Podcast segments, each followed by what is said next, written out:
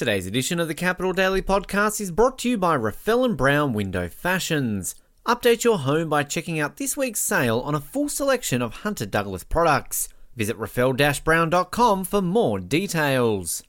Introducing the Capital Daily's weekly photo challenge. Each week, our team will post a weekly photo theme in Monday's Capital Daily newsletter, as well as announcing it right here on the podcast, with winners receiving gift cards to local Victoria businesses around town. This week's theme is street art. To find out how you can enter, check out Monday's Capital Daily newsletter. Hi, I'm Ben Waterworth, and welcome to the Capital Daily podcast for Monday, November 23rd, 2020.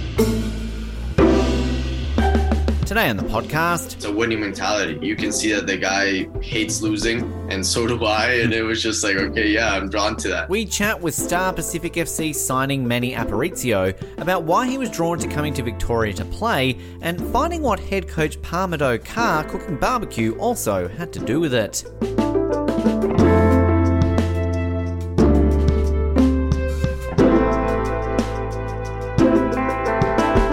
FC landed a massive coup earlier this month by signing Canadian cap midfielder and former York 9 captain Manny Aparicio.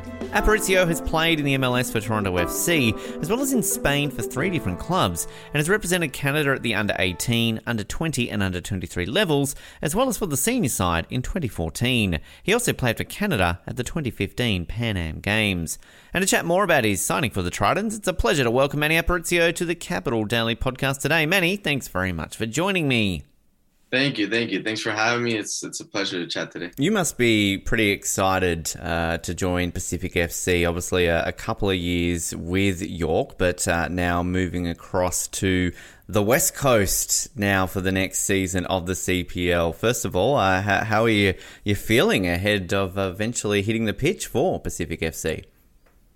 Yeah, I'm I'm super excited. Uh, you know, like you said, a couple of years here at, at York Nine at home uh, comfortable with the family and, and being back at home wasn't bad at all.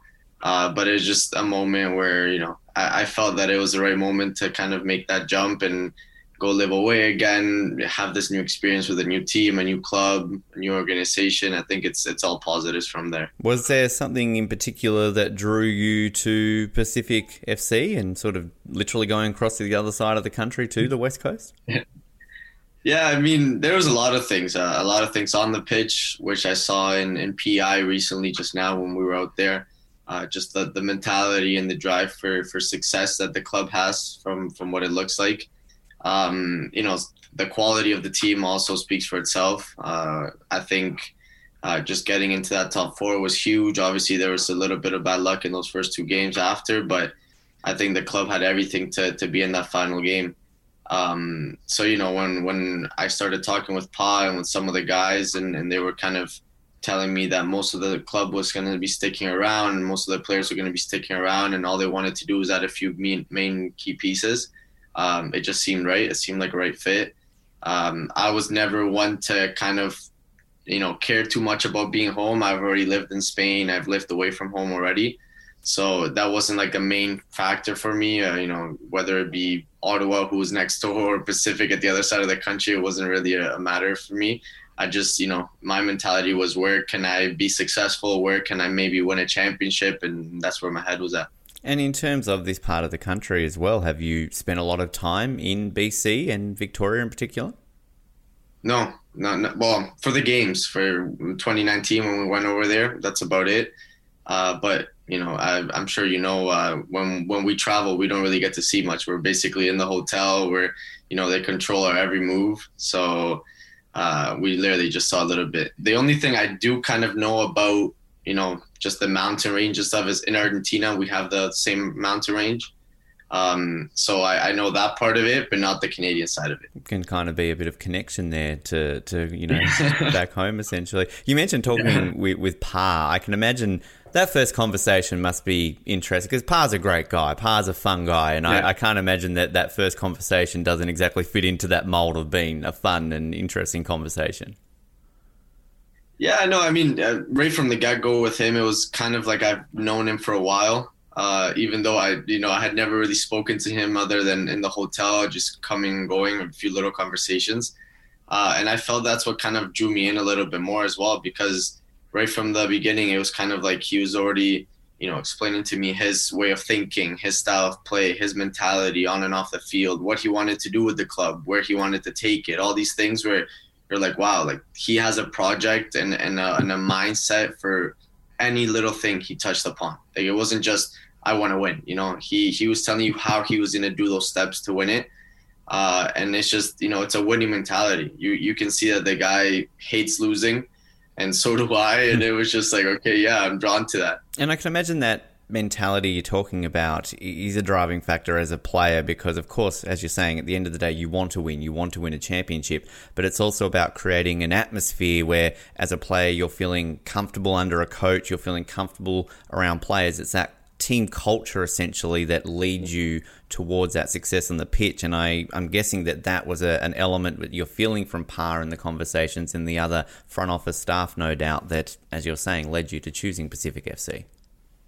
Yeah, exactly. It's a literally dead on. Uh, you know, you can say you want to win, you can be a great team, but if in the change room or off the pitch you're not getting along with your teammates, you're you know the team is divided or anything like that you can have the best squad on paper but you know it's not going to work. Um, and and that's football. That's well that's any sport really. At the end of the day any team sport if you're not getting along with your teammates then that's the end of you. And i feel like he puts a lot of emphasis on that uh, on the winning side and also on the side of you know let's be a family that he wants everyone together from what i know he does a lot of team outings and a lot of team events with not just the the players but also with owners with presidents with everyone involved in the club to have everyone you know meet everyone and have that family feeling in, in and outside the club. Um, and i think that's huge. That's that's really sometimes you know that 1% difference between being just uh, a second place team and the winning team.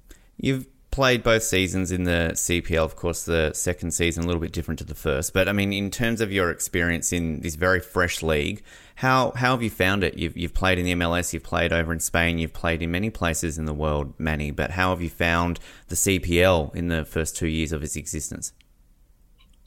I think it's it's gone very well. Obviously, this year was kind of uh, a write off. You know, no one really expected what was going to come.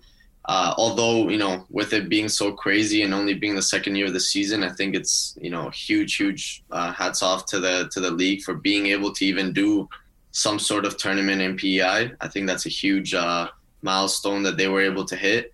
Um, but I think you know when when you compare it to other leagues, yeah, maybe um, you know it's just starting off, uh, and and there is maybe a little bit of a difference when you, when you see it from the outside or or even as a player but I also see a league that's you know driven to promote Canadian players. I see a league that is actually you know Pacific, for example, in 2019, I think had the most minutes for for U21 Canadian players. Um, and and then you see guys getting called into the national team. You know, you're seeing that end result, which at the end of the day was what this league was all about.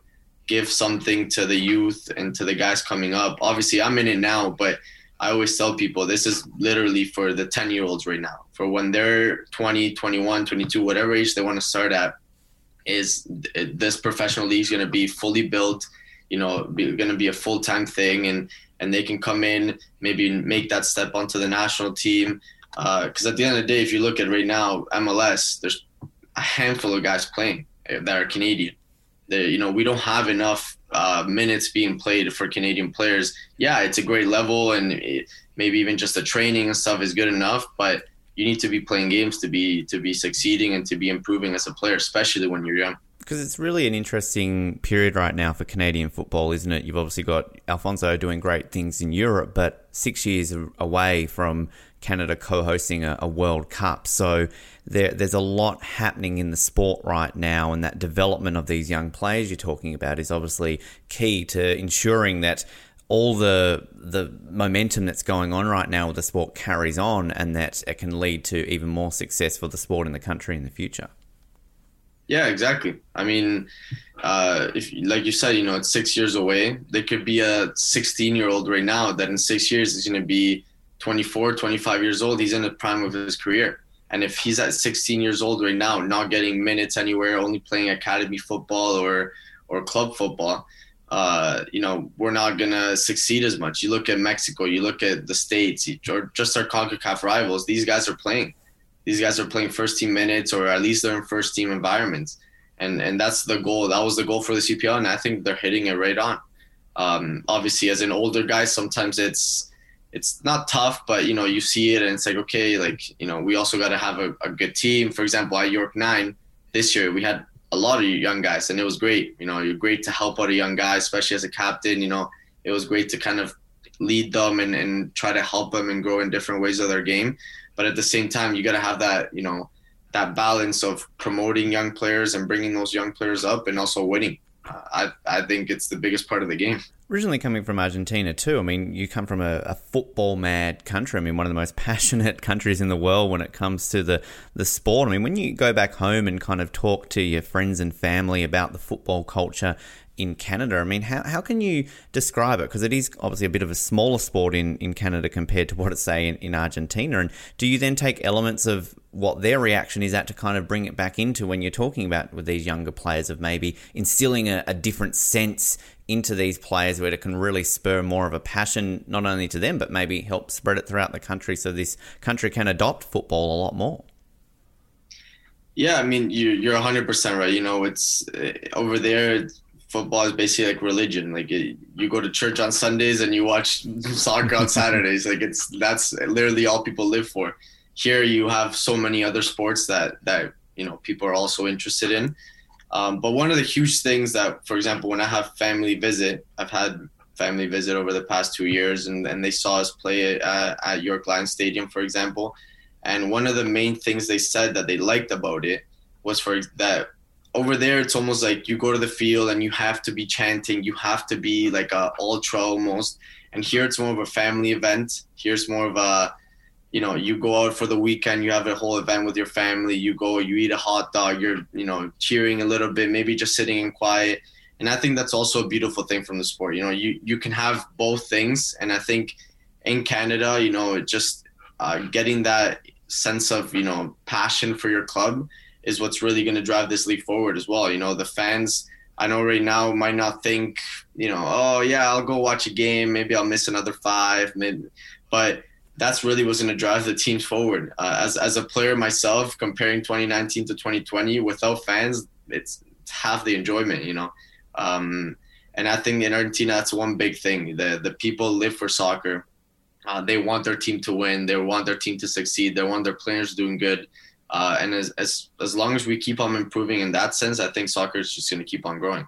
You talk about the fans. Now you go from York Nine, passionate fan base, across here to the West Coast, passionate fan base.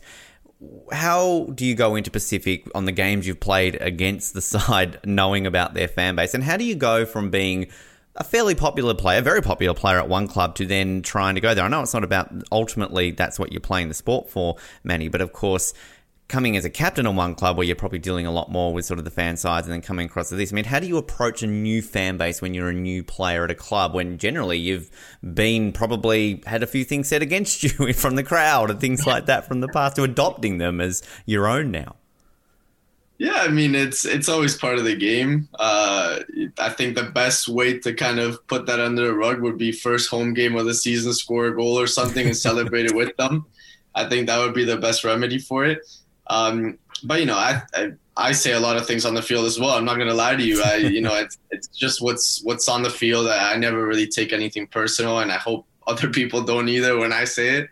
Um, so you know, for me, it's just you know I, I saw that it was a great organization, and I went I switched there. So even if the fans at one point you know were against me, I hope they see it that way as well. We're like, wow, well, we were able to get him that means he saw something in us as, as a club and, and as a fan base that he was interested in. So I think if they're looking at it that way, uh, that's that's really the way it was. I saw I went to that field and I saw Pacific play, and you know it was just a place where I would enjoy living and I would enjoy playing. So if they take like that, then great. The fans are a great bunch of people. I'm seeing here on Twitter there was a Photoshop mock image of yourself on Aquaman's body. They've kind of redone the suit all purple with the big golden trident. I mean, you must look at things like that and go, well, that that nice image. I'm going to print that out, maybe put it on my wall. I, I like that profile yeah, I have picture. it on my phone to tell you the truth. what do you what do you when you see that though? I mean, that that is, that's the glory of the fans, though, isn't it? That they get that passionate and they do kind of things like that. You must sort of get your phone out and have a big old smile on your face when you see that. Yeah, no, I, I sent that over to, to my girlfriend, to my family, and so we were all dying of laughter. I, those are literally the, the little things that you know especially in times like today where you're locked in your house not being able to do much that you know that brightens up your day a little bit. It was really nice. Another thing too i'd like to get a bit of clarification here. Uh, i believe this is a quote from you when you're possibly talking about Pa when you're talking about seeing a coach with a cooking hat on on the patio cooking on the grill. It just gets your attention. I, I need to know the story behind this. Tell me this is just a big cookout that Pa's doing constantly yeah, he uh, when we were in PEI, they basically the hotel, you know, they would give us our food and because of COVID, usually we do more like a buffet style. You have your rice, your your protein, your veggies and whatever, and you kind of get whatever you want. And because of all COVID, they didn't want us touching all the utensils and stuff. So it was everyone had their own plate. So what the hotel and the league ended up doing a few times was they would give each team a turn on like a barbecue, um, and that the team could you know, cook whatever they wanted and, and do whatever they wanted. And a few times you would walk by and see Pie in a full on apron with a cooking hat on, cooking chicken on the barbecue, and the whole team just waiting. And it smelled amazing. Everyone wanted to get in on it. And he was just there cooking it up. And it was really nice to see. Again, going back to the whole family environment and stuff he's trying to build there uh, those are just little details that you see exactly how far he'll go to make his team happy. You know, that's and that's the secret. He cooks good chicken. That's why you sign for Pacific FC. Exactly. There, there we go. We've gotten to the bottom of it. You, are talking about the, the squad and everything that sort of you know led you to being here. Looking ahead now from from what you've seen and moving into season three, how how do you feel Pacific FC are, are looking ahead of the third season of the CPL? Yeah, like I said, you know, it, it, was a huge positive already when he was able to maintain, I would say, over 90 something percent of the club.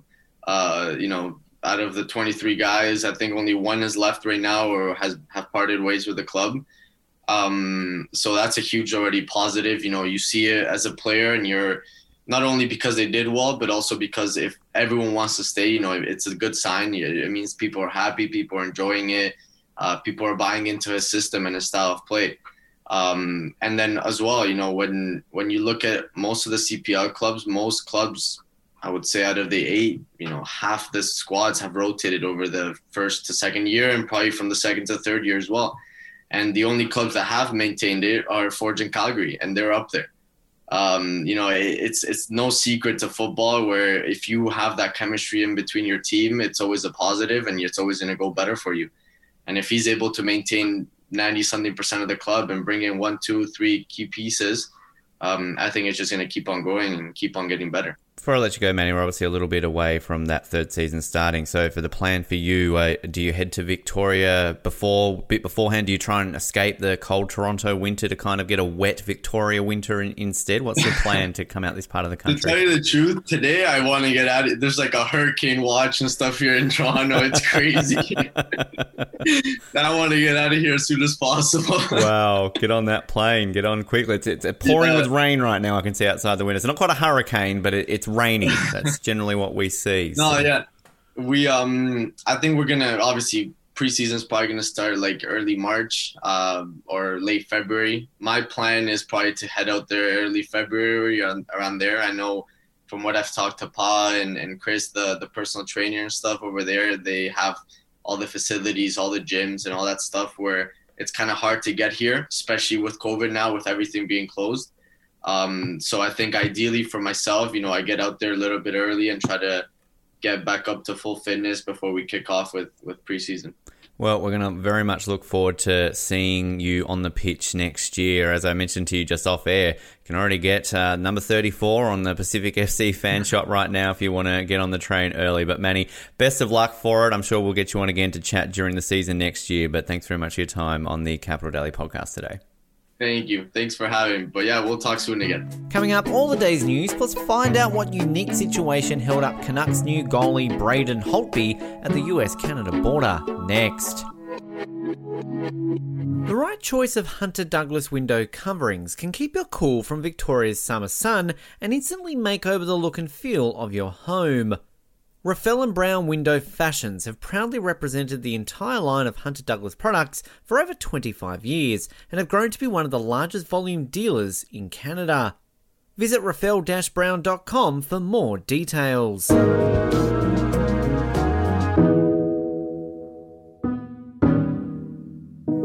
To the day's news now, and 67 year old Mona Streleff is believed to be the first non palliative patient in Canada to be granted an exemption to legally use psychedelic mushrooms to help with their ongoing trauma, anxiety, depression, and addictions.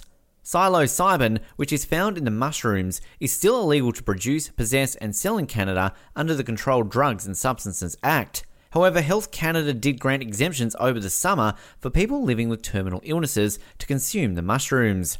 Streleff recently spoke about her treatments to Vice, saying they helped her process repressed material from her childhood and combat the despair she had sunken into after a cancer battle a decade ago. An immunocompromised passenger on a BC ferries trip may face a $12,000 fine for staying in her car. The woman's partner wrote an essay for the Tyee on the couple being written up and potentially later fined for violating Transport Canada's rules. They returned to their car because they could not distance in passenger areas.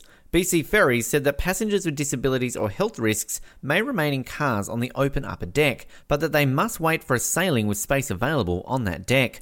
This incident occurred on the same day an anti mask group delayed sailings and received a one day ban and a rebuke from the Premier. And four years after it was announced by the federal government, the Indigenous Canadian Coast Guard Auxiliary is officially in action, working to cover remote coastlines of the province.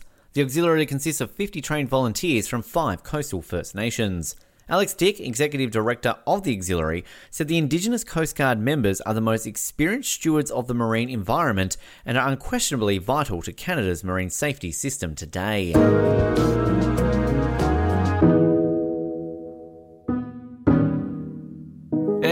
Go today, I usually like to bring you some fun random news on a Monday, and that was a pretty easy one to bring you today, given a piece of news that was a little close to home. The Canucks' newest goaltender, Braden Holtby, who was recently signed from the Washington Capitals, was held up at the US Canada border last week after he couldn't get his two pet tortoises across with him into Canada to join his wife, Brandy. Brandy tweeted out on Wednesday asking for help or anybody with sweet connections with federal fish and wildlife that could help her husband and pet tortoises with some papers to get across the border, adding that they didn't know they needed an export permit in addition to the import permit they had already acquired.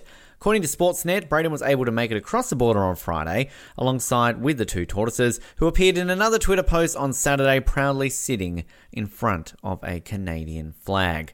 With that level of commitment to something, let's just hope that Braden will have the same commitment in stopping goals going into the Canucks net next season. And that's it today for the Capital Daily podcast for Monday, November 22nd, 2020. Big congratulations goes out to the winner of last week's Capital Daily photo competition, Todd Wasilishin, for his great photo of an interior of a pretty fancy looking building and staircase. You can check it out on today's Capital Daily newsletter, where you can also find more details on how to enter this week's competition. My name is Ben Waterworth, and as they say in Australia, no more furphies allowed, mate. Thanks for tuning in, and I will speak to you tomorrow.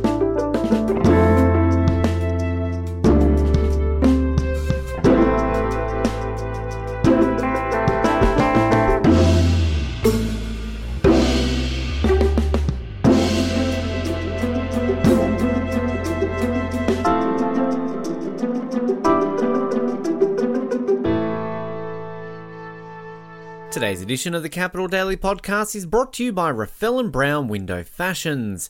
Update your home by checking out this week's sale on a full selection of Hunter Douglas products. Visit raffel-brown.com for more details. Introducing the Capital Daily's weekly photo challenge. Each week, our team will post a weekly photo theme in Monday's Capital Daily newsletter, as well as announcing it right here on the podcast, with winners receiving gift cards to local Victoria businesses around town. This week's theme is street art. To find out how you can enter, check out Monday's Capital Daily newsletter.